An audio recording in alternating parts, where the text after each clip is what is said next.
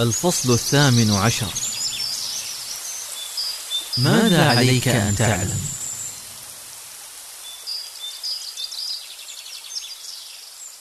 فاعلم أنه لا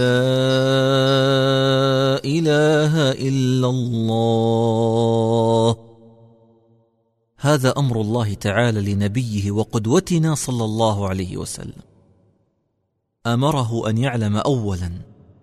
وهذا العلم هو أعظم ما يجب على الإنسان أن يعلمه ابتداء في هذا الوجود. ولا بد من ثلاث خطوات جوهرية هي بمنزلة الأركان الضرورية لتحقيقه. الأولى الاعتقاد الجازم بوجود الله تعالى اعتقادا صادقا نقيا من أي شائبة. الثانية الاعتقاد الجازم بأنه تعالى واحد في ربوبيته للوجود كله وألوهيته التي لا شريك له فيها. والثالثة أنه ليس كمثله شيء في صفاته فلا يشابهه أحد من خلقه مطلقا. يجب أن يتحقق هذا العلم بيقين مطلق قبل الانتقال إلى أي خطوة قولية أو عملية. وهذا كله من أعمال القلوب اليسيرة جدا التي لا تكلفنا أي جهد بدني. ثم بعد ذلك عش طبيعيا أيها العبد المؤمن وفق فطرتك التي ستجذبك نحو هذا الرب العظيم فتطمئن إليه وإلى كتبه ورسله ووحيه فتنصت له. وبعد رسوخ هذا الحق في قلبك يتحقق لك وعد الله المؤكد بتهيئة الطريق نحو الهداية المنشودة. قال تعالى وليعلم الذين اوتوا العلم انه الحق من ربك فيؤمنوا به فيؤمنوا به فتخبت له قلوبهم وان الله لهادي الذين امنوا إلى صراط مستقيم. ومن مقتضيات هذا العلم ان تكون علاقتك بالله علاقه المخلوق بالخالق والعبد بسيده والفقير بالغني والضعيف بالقوي والفاني بالباقي هكذا خلقت عبدا وأنت عبد وستبقى عبدا. فكن كذلك طوعا لتنال الجزاء الأوفى. لا كرها يوصلك للبلاء. إن وجودك يؤهلك لكي تكون في وضع متوازن لا يكلفك شططا. لا تلتفت يمينا ولا شمالا. واسلك صراط الله المستقيم. فأنت المعني بهذا الأمر. وعليك أن تكون عبدا لله كما كان الملائكة المقربون والأنبياء المرسلون من قبلك عبيدا للرب العظيم الجبار. ومن أعظم خصائص هذا الإيمان الراسخ أنه لا يأتي بالقوة ولا الإكراه. ولهذا فقد جاء الخطاب القرآني صريحا جدا بأنه لا إكراه في الدين. فليس لأحد أن يفرض عليك قيودا في التفكير والتأمل. ها هو الوجود أمامك. تصرف كيفما تشاء. وحلق في سماء الحرية الفكرية ذهابا وايابا. جرب كل شيء. فالأمر من الوضوح والرسوخ أن لا أثر للمخلوق عليه. فما ردك إلى عبودية هذا الخالق العظيم؟ ومن كان لديه غير ذلك؟ فليقبل هذا التحدي الصريح وليدفع عن نفسه الموت الذي كتبه الخالق عليه بأمره ومشيئته وقدرته. فادرءوا عن أنفسكم الموت إن كنتم صادقين. وكلما أدركنا عجزنا وقصرنا عن معرفة ما حولنا وشلل قدرتنا على تغيير الأحداث ازداد قربنا وحاجتنا بل وفقرنا إلى القادر العظيم مالك الملك. وبهذا يخرج هذا الرجاء الصادق من أعماق القلوب المؤمنة يوميا استغاثة به ونحن قيام بين يديه متضرعون له مرددون. إياك نعبد وإياك نستعين.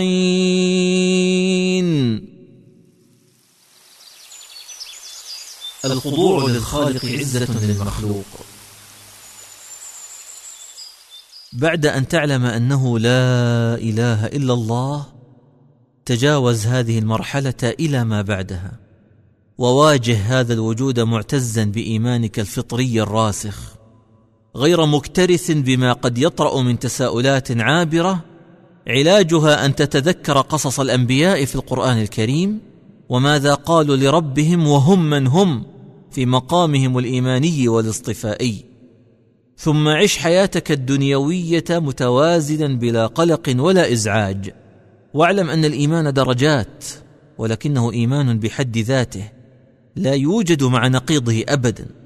يتفاوت بين المؤمنين تفاوتا لا يخرج أدناهم إلى منطقة الخطر. فالرسل هم الأعلون ايمانا. وأدنانا إيمانا هو من لديه بقية باقية من فطرة سليمة والخير في كل ذرة إيمان قل أو كثر.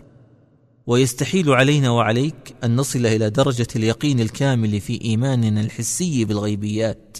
كلا حتى الأنبياء وهم أكثر منا إيمانا وتسليما احتاجوا لمزيد من الطمأنينة الحسية الخاصة من الله والوحي ينزل عليهم والملائكة تحفهم فقد طلبوا من الله أن يذكروا وتثبت قلوبهم ويتولاهم الوحي عناية ورعاية وحماية وهم مثلنا يبشرون بوعد الله ويخوفون من وعيده.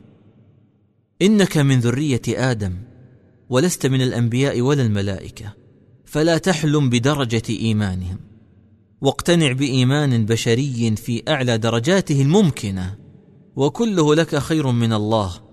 فإن من أكبر المنغصات على الإيمان أن يتخيل الإنسان أنه إذا لم يكن يحمل إيمان الملائكة والأنبياء فإنه في خطر جسيم وأنه ليس بمؤمن إذا لم تصل درجة إيمانه إلى تمام المئة درجة.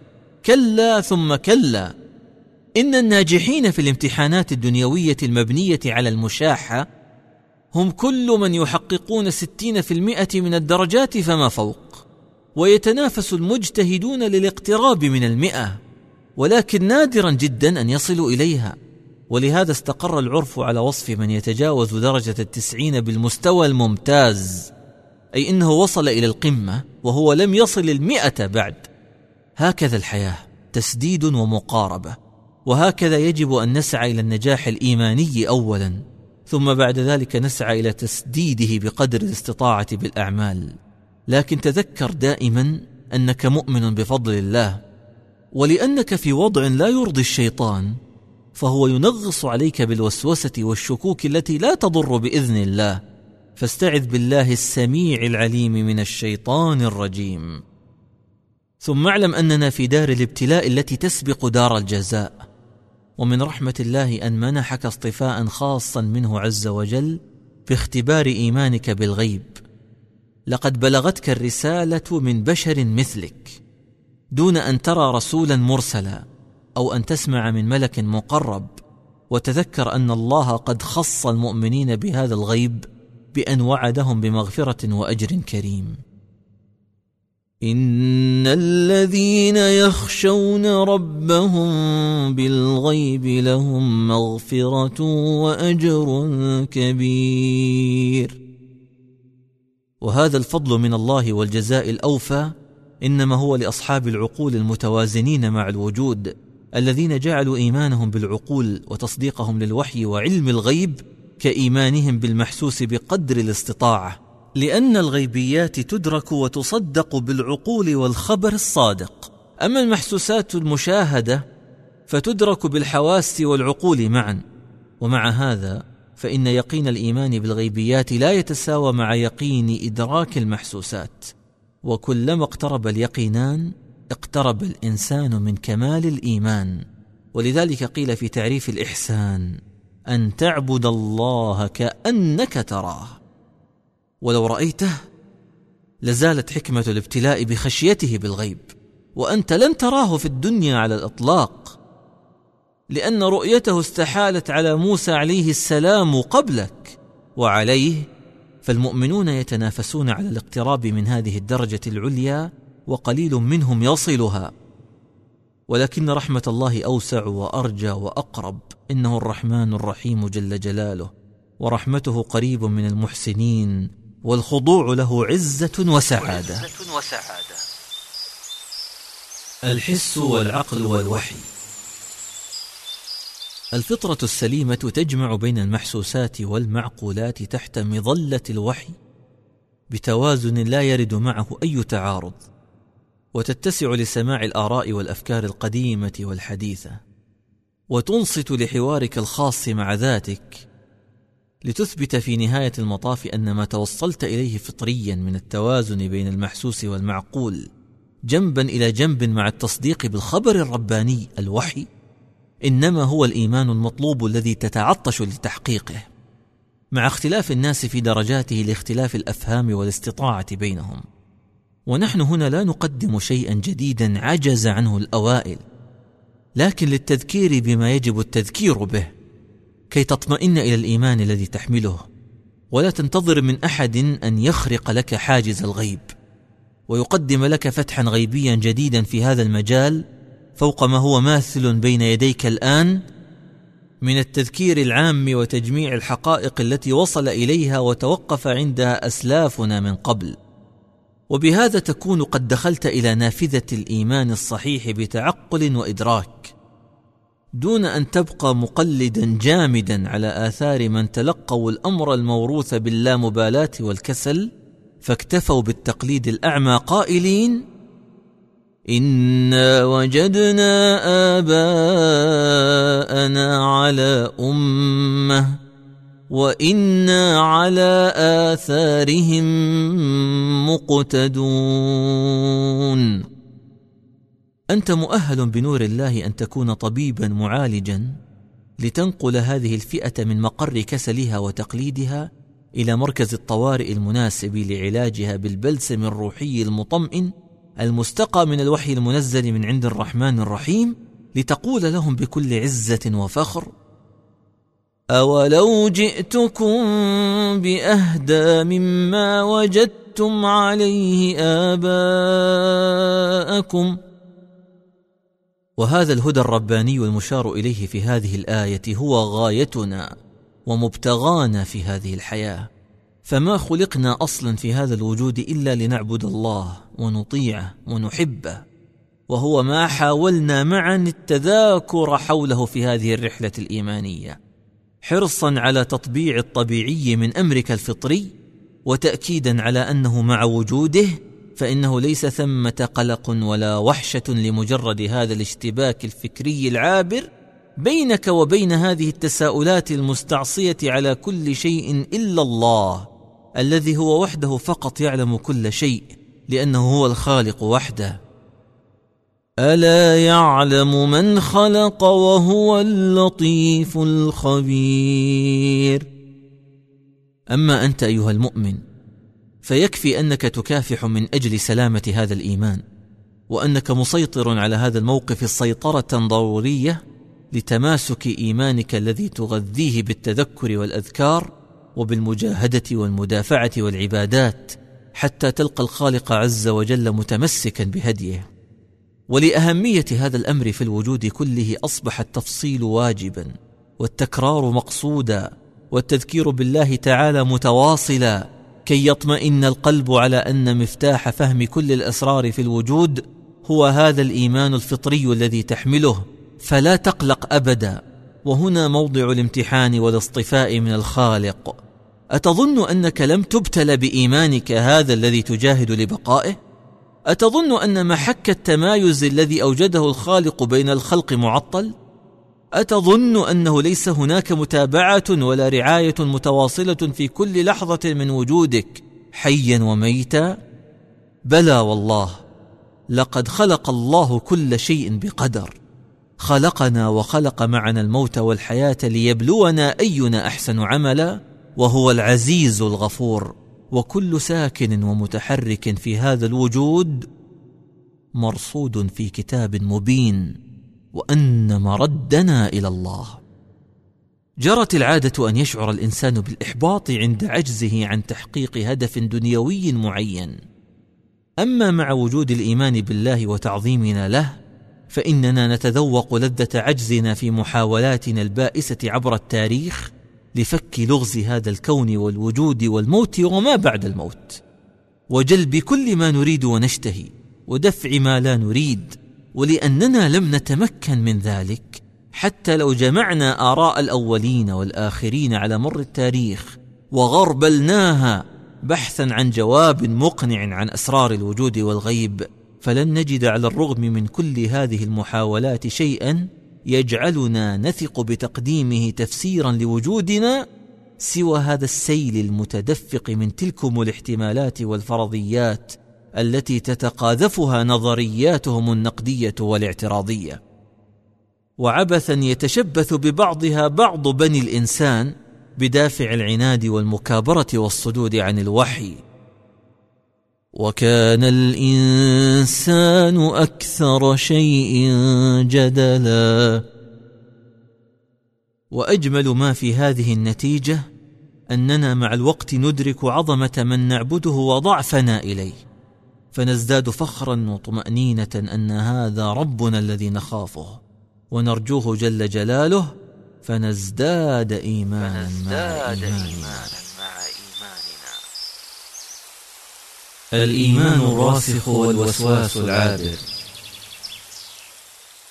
اعلم أن هذا العناد البشري والمكابرة بالإعراض والصدود عن الحق بعدما تبين مع وضوح لذة الإيمان وضرورته للحياة وما بعدها عند بعض الناس ليس له تفسير منطقي سوى تلك المحاولات البائسة التي يقوم بها عدو آدم وحواء وذريتهما من بعدهما.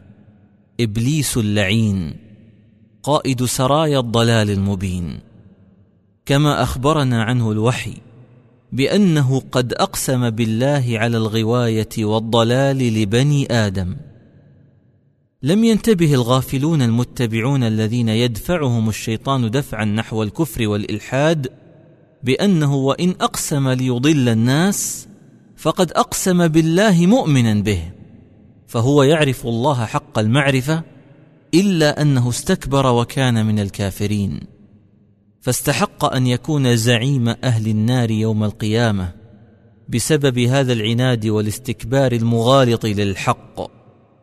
لا تقل كيف حصل هذا في مملكة الله وسلطانه؟ أن وجد الشيطان بمشيئة الله وإرادته ثم الله يحاسب من أغواهم من عباده. لقد اعترفنا بأننا تحت هيمنة الله.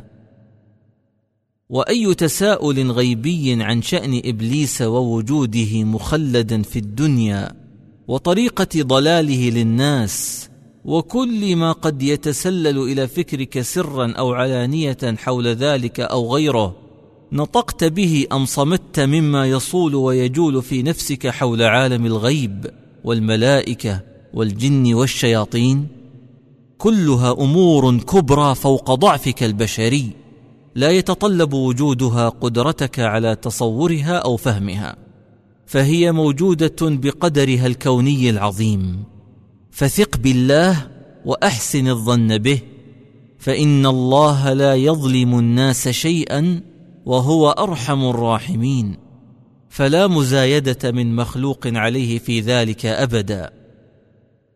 ولقد حصر الحساب في منطقة الاختيار الحرة من عمر الإنسان دون سواها. فإذا فقد حرية الاختيار سقط التكليف. وقد بينا ذلك في فصل سابق. فليس أمامنا سوى الاستسلام والتسليم المطلق له سبحانه. لأن الأمر كله لله وحده لا شريك له يخلق ما يشاء ويختار وهو الذي خلق الخلق ويعلمهم وحده. ونحن عبيده الضعفاء الفقراء الخاضعون له بكل شيء نرجو رحمته ونخشى عقابه. تذكر أن الله لم يكلفك ما لا تطيق فباعد بين نفسك وبين هذا الرعب والخوف من الضلال الموهوم. واهنأ بجوار الله وأمانه وتقبل الإيمان الفطري وسهولة الاعتقاد به والراحة معه. ارحل فورا من دوائر الشك المعقدة والخوف والضيق وغير ذلك من الوساوس التي لا سند ولا مبرر لها. وتحول إلى مراتع الطمأنينة بالإيمان والاستسلام والتسليم المنسجم مع وجودك وفطرتك. لست هنا أواسيك بمرض ولا أعزيك بفوات شيء لا يمكن رده بل أذكرك بشيء هو في قلبك ومحور تفكيرك وملازم لك في وجودك كله وهو أنك والحمد لله تملك أساسا فطريا للإيمان يكفي أن تقيم عليه صروحك الإيمانية الشاهقة مستنيرا بالوحي دون أن تقلق من عدم تجلية العتمة في الدنيا. وذلك لسببين. الأول هو إدراكك الجازم بأنك إنما خلقت لتكون عاجزا قاصرا ضعيفا لم ولن تحيط علما بما لا يمكن أن يحيط به الإنسان إلى الأبد. وأنه بمجرد استحضارك لهذه المسلمة فإنك تبقى مستقرا سعيدا في محيط الإيمان الراسخ بإذن الله الذي يحتاج فقط إلى عناية ورعاية وحفظ. والحقيقة التي أبشرك بها دون أن تدركها هي أنه كلما زاد خوفك زاد إيمانك مهما زهدت به وخفت عليه فربك أعلم وأحكم وهو الذي خلق وقدر وهدى. ولذا أرشدك إلى تلاوة القرآن للبشرى بالأجر ولديمومة الحصانة والمنعة من الزيغ والضلال. إن هذا القرآن يهدي للتي هي أقوم. ويبشر المؤمنين الذين يعملون الصالحات أن لهم أجرا كبيرا. ولأن في هذا الأمر تكليفا خاصا فقد أرشدك إلى الصبر والمصابرة والاحتساب مع الصحبة المباركة الذين يهيئون لك أجواء الراحة الإيمانية. ونهاك عن صحبة المفرطين التائهين المضللين. انظر كيف خاطب رسوله صلى الله عليه وسلم لتعلم أنك أحوج منه إلى ذلك فوق كونه القدوة. واصبر نفسك مع الذين يدعون ربهم بالغداة والعشي يريدون وجهه.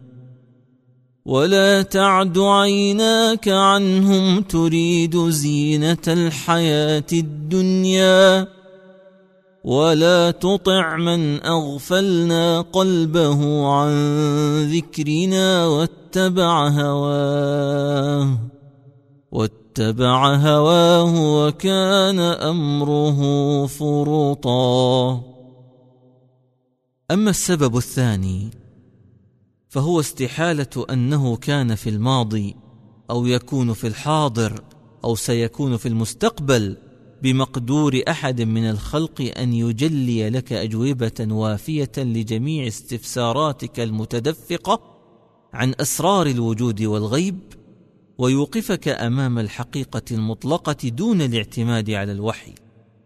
بل بما سمح به الوحي من معلومات تذكر مقولة البروفيسور لويس. هيويل ديفيد لويس كانت ولادته عام 1910 وتوفي عام 1992 من الميلاد. الموافق لعام ألف وثلاثمائة وثمانية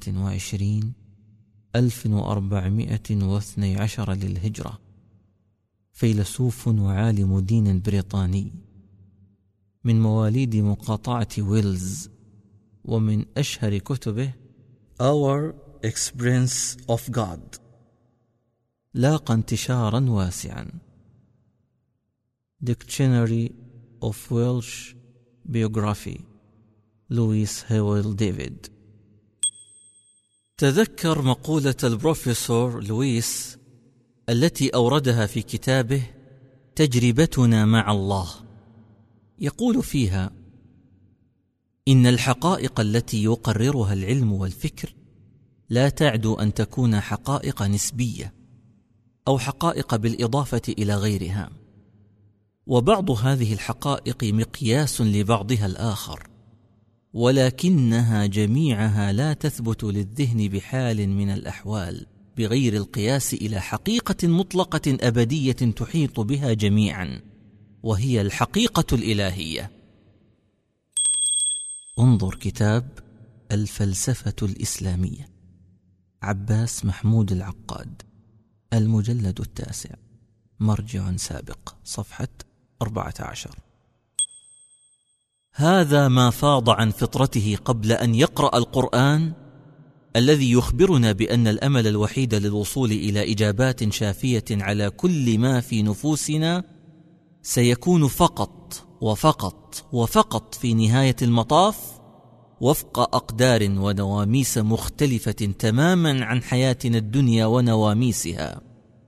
ونحن على موعد مع حياة أخرى غير تلك التي وجدناها على الأرض واندمجنا بها واندمجت بنا وتطبعنا بها ولم نتطبع بغيرها. وفي تلك الحياة يوم القيامة سنعلم حقيقة كل شيء في موعده وسيخبرنا عن ذلك من قدر وجودنا وعلم ساعة موتنا كما علم ولادتنا من قبل. وكلها أمور فوقية بالنسبة إلينا. لم نشهد قدرها ولا تقديرها. إنها الحقيقة الماثلة أمام كل عاقل. التي لا تقبل الجدل أو الإنكار. نحن على موعد مستقبلي مع الله ليخبرنا عما نحن نختلف فيه اليوم. لقد قال لنا ثم إلى ربكم مرجعكم فينبئكم بما كنتم فيه تختلفون.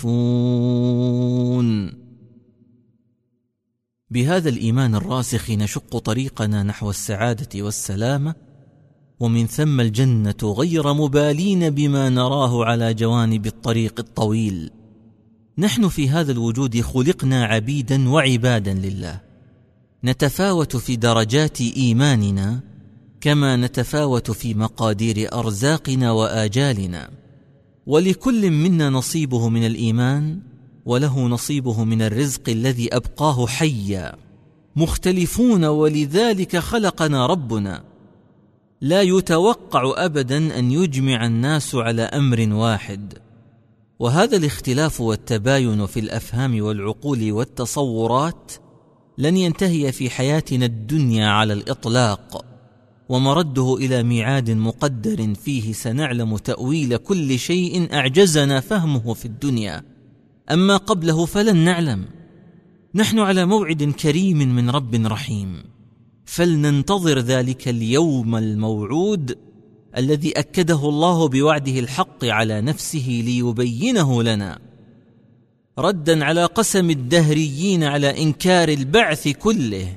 فقال تعالى وأقسموا بالله جهد أيمانهم لا يبعث الله من يموت.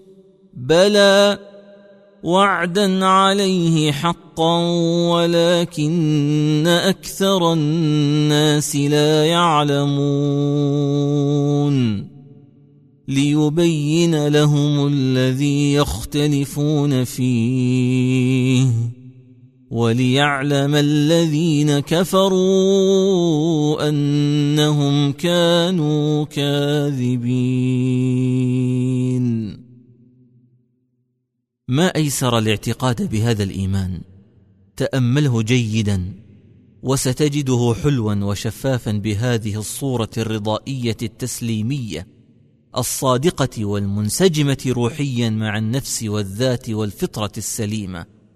بعيدا عن الغرور والأوهام التي أضلت كثيرا من بني البشر عن سواء السبيل فهذا قدرنا الذي قدره خالقنا وهو يقدر علينا ولا نقدر عليه ومكننا من الاختيار فيما يخصنا وحصر حسابنا فيه ولم يكلفنا الحساب على ما لا قدرة لنا في اختياره وستجد نفسك في يوم من الأيام الكونية. تواجه هذه الحقيقة الكبرى فائزا بهذا الإيمان المسبق بها. وحينها ستحمد الله الذي هداك لهذا وستشكر المخلوق الذي ذكرك في حينه. فاغتنمت فرصتك قبل الموت ولن يكون لحظة الموت القادمة إليك لا محالة على الرغم من هيبتها مفاجأة لك. من رب قد منحك هذه الفرصة وقال لمن استهان بها وفوتها فحاق به ما كان يظن ويعتقد بعد فوات الأوان أولم نعمركم ما يتذكر فيه من تذكر وجاءكم النذير؟ وذلك لأنها فرصة سيقفل بعدها كل ملف دنيوي.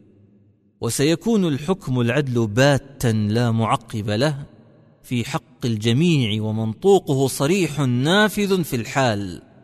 وهو من عمل صالحا فلنفسه ومن أساء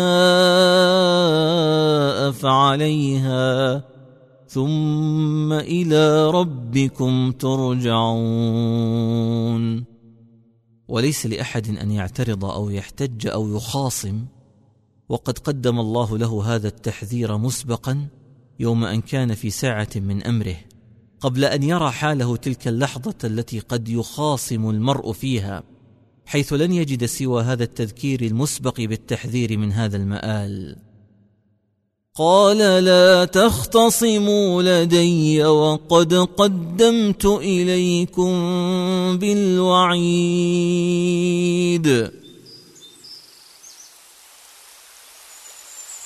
الحب الأعظم. يحبهم ويحبونه انطلاقا من هذه المفاهيم العقائدية العميقة. تتفجر تلقائيا بداخلنا ينابيع الحب الحقيقي لله الرحمن الرحيم. ليس حبا عبثيا بل حب أساسه أن الله هو الذي أوجدنا خلقا وحياة وموتا وهيأ لنا كل شيء ندرك به ما حولنا. وأخبرنا عما لا طاقة لنا الإحاطة به. ولم يكلفنا أمره وقدر لنا وبين لنا طريق السلامة والنجاة بكل سلاسة وأمن ورأفة. وجعلنا نسير إليه في اتجاه واحد نحوه فرحين مشفقين بكل حب وأمل. يرعانا قبل حياتنا وفي حياتنا وبعد مماتنا وفي آخرتنا. أمرنا كله مرهون بيده عز وجل. لم يجعل من تقصير المقصرين في الطاعة عائقا عن دخول رحمته الواسعة. بل وعدنا وعد الكريم بأن لا حساب على من لم تبلغه رسالة وأن رحمته سبقت غضبه مع الجميع بمن فيهم من بلغته الرسالة وأن الخطيئة تنقلب إلى فضيلة وحسنات عند الرجوع إليه بالتوبة الصادقة. إن هذا الحب لربنا الكريم هو أعظم الحب وأرقاه وأزكاه وأبقاه. وما أجمل أن تجتمع بالمحبوب صفات القوة والبقاء والرحمة والكرم المطلق والرعاية الأبدية بل والقدرة على منع كل شر ومنغص. وعندما يكون الحب بين قوي وضعيف فهو لمصلحة الضعيف بلا شك. قال تعالى يحبهم ويحبونه. ومن هذا الحب تبين لنا ضرورة الإيمان بالله الحق إيمانا مطلقا نأمن به من كل قلق وندفع بهذا اليقين كل وسوسة. نحتاج إلى الطمأنينة التي تقينا كل فزع وتحمينا من كل نازلة. كيف لا؟ وهو الذي برحمته وسع المستغفر وغير المستغفر. بل إنه كتب على نفسه الرحمة مطلقا. كتب ربكم على نفسه الرحمة. فهذا ربنا الذي أحبنا وأحببناه وارتضيناه ربا وآمنا به وحده لا شريك له فله الحمد والمنة. هو ربنا ومولانا فنعم المولى ونعم النصير. وإعلان هذا الموقف الكوني إعلانا مدويا أمام كل مخلوق ومجاهدة النفس للاستقامة عليه بقدر الاستطاعه هما سبب زوال الخوف والحزن إلى الأبد واستحقاق البشرى عند الموت تحقيقا لوعد الله القائل إن الذين قالوا ربنا الله ثم استقاموا تتنزل عليهم الملائكة تتنزل عليهم الملائكة ألا تخافوا ولا تحزنوا وأبشروا بالجنة التي كنتم توعدون. ما أحوجنا إلى أن ننعم بهذا الحب الإلهي؟ ونحن واثقون بأنه لا يمكن لمحبوب محتاج أن يعذب حبيبه أبدا. فكيف بالمحبوب الغني الحميد والقوي العزيز والبر الرحيم سبحانه؟ فلله منا الحب كل الحب أصدقه وأدومه أن خلقنا وعلمنا وهدانا للإيمان. وله الفضل والمنة علينا أن سخر لنا عقولا نعقل بها. وأوجد لنا في الدنيا من الآيات العظيمة ما تبهر عقولنا وتحير أفهامنا وتهدينا إليه وخلق لنا من أدوات الإدراك ما يجعلنا نحس بتلك الآيات العظيمة فنعظم خالقها ثم خاطبنا بوحيه الكريم وبكلامه الحق الميسر لكل الناس مع تفاوت قدراتهم في الفهم والاستنباط ومن رحمته بهم أنه لم يربط الإيمان بمدى قدرة عقولنا على استيعاب أسرار هذه الآيات بل أمرنا أمرا عظيما مقدسا بذاته فوق براهين حجج الدنيا كلها. أمرا لا يسعنا إلا السمع والطاعة له. لقد أمرنا أن نعلم مجرد العلم سواء قبل البرهان أو بعده بالبرهان أو من دونه أن نعلم علما كونيا مجردا أنه الله.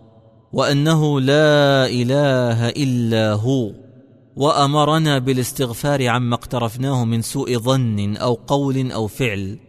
قال تعالى فاعلم أنه لا إله إلا الله واستغفر لذنبك واستغفر لذنبك وللمؤمنين والمؤمنات. والله يعلم متقلبكم ومثواكم.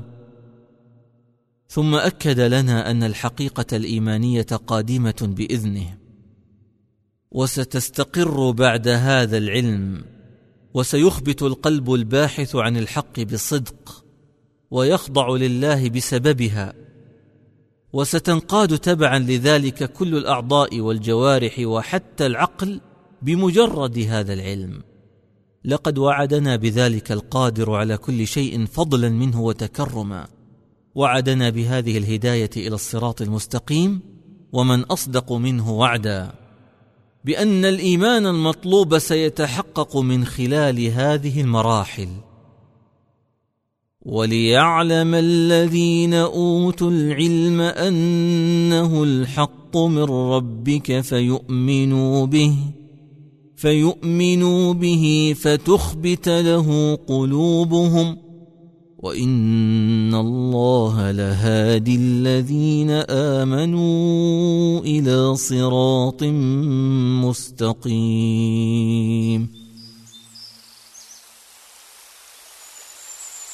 حب الرسول صلى الله عليه وسلم. من محبة الله العظمى يتفرع محبة أخرى لتشمل حب كل شيء من عنده. وفي مقدمة ذلك حب المصطفى الحبيب نبينا محمد صلى الله عليه وسلم الرؤوف الرحيم بالمؤمنين الذي نجد في سنته وسيرته وتوجيهه الملاذ من كل وحشة فكر ووسوسة شيطان. إنه سيد ولد آدم الذي تولى الله تعالى تقديمه لخلقه بنفسه. لقد جاءكم رسول من أنفسكم عزيز عليه ما عنتم حريص عليكم حريص عليكم بالمؤمنين رءوف رحيم. ما سأله سائل إلا وأعطاه مسألته. أرأيت كيف كان رحيما مشفقا على أصحابه الذين أفصحوا له عما كانوا متخوفين مترددين من قوله إلا له كتخوف بعضنا اليوم من أن يبوح بما يشابهه فلم يزجرهم أو يجرمهم أو ينههم ابتداء بل استفهم منهم استفهام المشفق المبسط للأمر. نازعا فتيل الوحشة من قلوبهم المتعطشة للحق اولا بقوله اوجدتموه؟ سألهم وكأنه ينتظر ذلك منهم منذ زمن. كأنه يريد رؤية ثمرة مشروعه الإيماني العظيم في أصحابه. وإلا لما قال لهم الحمد لله الذي رد كيده إلى الوسوسة. مؤكدا أن ذلك محض الإيمان. تخيل لو أن كل من لديه إشكالية مشابهة لتلك التي كانت عند بعض الصحابة. وجد من شيخه أو موجهه أو من مجتمعه هذا اللطف والشفقة والأمان والتوجيه الحاني البشوش حتى يأخذ بيده إلى الأمان واليقين. ورب السماء والأرض لن يبقى إنسان واحد في وحشة تحتقن في قلبه تلك المعارك الفكرية الطاحنة التي يواجهها منفردا. وهذا علاجها الميسر من الله ورسوله أقرب إليه من حبل الوريد ولكنه قد تحمل هذا الجفاء ممن حوله وأجره على الله تعالى. لقد كان الحبيب صلى الله عليه وسلم مبلغا امينا. أقام كيان الأمة على أساس من التقوى فاستقام هذا الكيان وصمد لأنه رسالة الله إلى خلقه. فبلغها عن الله للناس دون أن يطمح إلى ملك أو جاه. إنه مشروع يختلف تماما عما كانت تهدف إليه أمم سادت ثم بادت كحضارات فارس والروم وقصور كسرى وقيصر وبابل والغساسنة والمناذرة. الخورنق والسدير. قصر الخورنق من قصور العرب في الجاهلية. بناه المهندس الرومي سنمار بأمر من النعمان بن المنذر جنوب العراق في القرن الرابع الميلادي. وقصر السدير أقل منه حجما. وقد بناه اللخميون المناذرة في نفس الفترة تقريبا. الذين سادوا قبل النبوة ثم بادوا واندثروا بينما بقيت رسالة المصطفى عليه الصلاة والسلام متجذرة في العقول والأفهام على الرغم من تواضع حياته المادية التي عكسها تواضع حجراته التي أبقاها الله في مسجده للعبرة كما نراها اليوم. تلك الحجرات التي لا تكاد تشكل في مساحتها الصغيرة زاوية في أصغر بيت من أدنى بيوتنا المعاصرة. وما له وما للدنيا بأبي هو وأمي. لقد كان جل همه التبليغ وهداية الناس وإخراجهم من الظلمات إلى النور. ومن رحمته بالناس أن شق عليه أن لا يراهم مؤمنين بالوحي الذي جاء به. حتى جاءه القرآن مخففا عنه همه ذلك بهذه المواساة الخاصة. فلا تذهب نفسك عليهم حسرات. إن الله عليم بما يصنعون. وسبب ذلك أن ضلال أولئك القوم كان جحودا متعمدا للحق. قد نعلم إنه ليحزنك الذي يقولون فإنهم لا يكذبونك فإنهم لا يكذبونك ولكن الظالمين بآيات الله يجحدون. وهذه ليست مسؤوليته. ليس عليك هداهم ولكن الله يهدي من يشاء. فمسؤوليته هي البلاغ بكل وسائله. إن عليك إلا البلاغ. حتى يصل البلاغ إلى منتهاه بالجهاد وكما أنه مبلغ فهو أيضا منذر. قل انما أنا منذر بانه وما من اله الا الله الواحد القهار ولكن رحمته بامته اوجدت لديه هذا الشعور بالحزن على ضلال قومه لولا ان تداركته رحمه الله وهو يتحسر على أمته طمعا في إنقاذهم من الضلال. أفلا نحب من كانت هذه صفاته وهذا خلقه؟ لقد استحق بهذا الخلق العظيم وتأديته للأمانة أن يكون هو الأسوة الحسنة الواجب الاقتداء به من قبل كل إنسان في كل شيء في أقوالنا وأفعالنا وأساليب دعوتنا. وأمرنا بالمعروف وإنكارنا للمنكر. وعلى كل عالم وداعية أن يقتدي به متجردا في تعامله وتلطفه مع من يحتاجون إلى بيان الحق من الناس. فيبلغ عن الله ورسوله دون أن يجلب لذاته شيئا من حق الله له. ويمضي على الطريق المستقيم مناديا بالحق لله وحده. مرشدا الناس إلى طريقه. متحملا العقبات بل والعثرات بكل صبر واحتساب. فلا يزجر سائلا قط ولا يغلق باب استفسار مهما كان حساسا دون أن يحيله إلى جواب واضح كوضوح الشمس في رابعة النهار. فالنبي صلى الله عليه وسلم لم يكن ينطق عن الهوى وهو يوجه السائل للتفكر في مخلوقات الله. وينهاه عن أن يفكر في ذات الله فيهلك. لماذا يهلك؟ لأنه لا مجال لمؤمن ولا كافر منذ آدم في الماضي.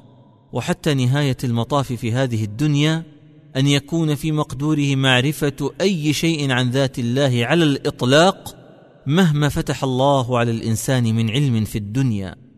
حقيقة محسومة بشكل نهائي إلى الأبد. قضي الأمر وانتهى. إنه التحدي المطلق الذي لم يجد المكابرون في مواجهته سوى اللجوء إلى الإنكار والنفي والإلحاد مكابرين. ولكن هيهات ثم هيهات موعدهم لحظة الندم عند الممات.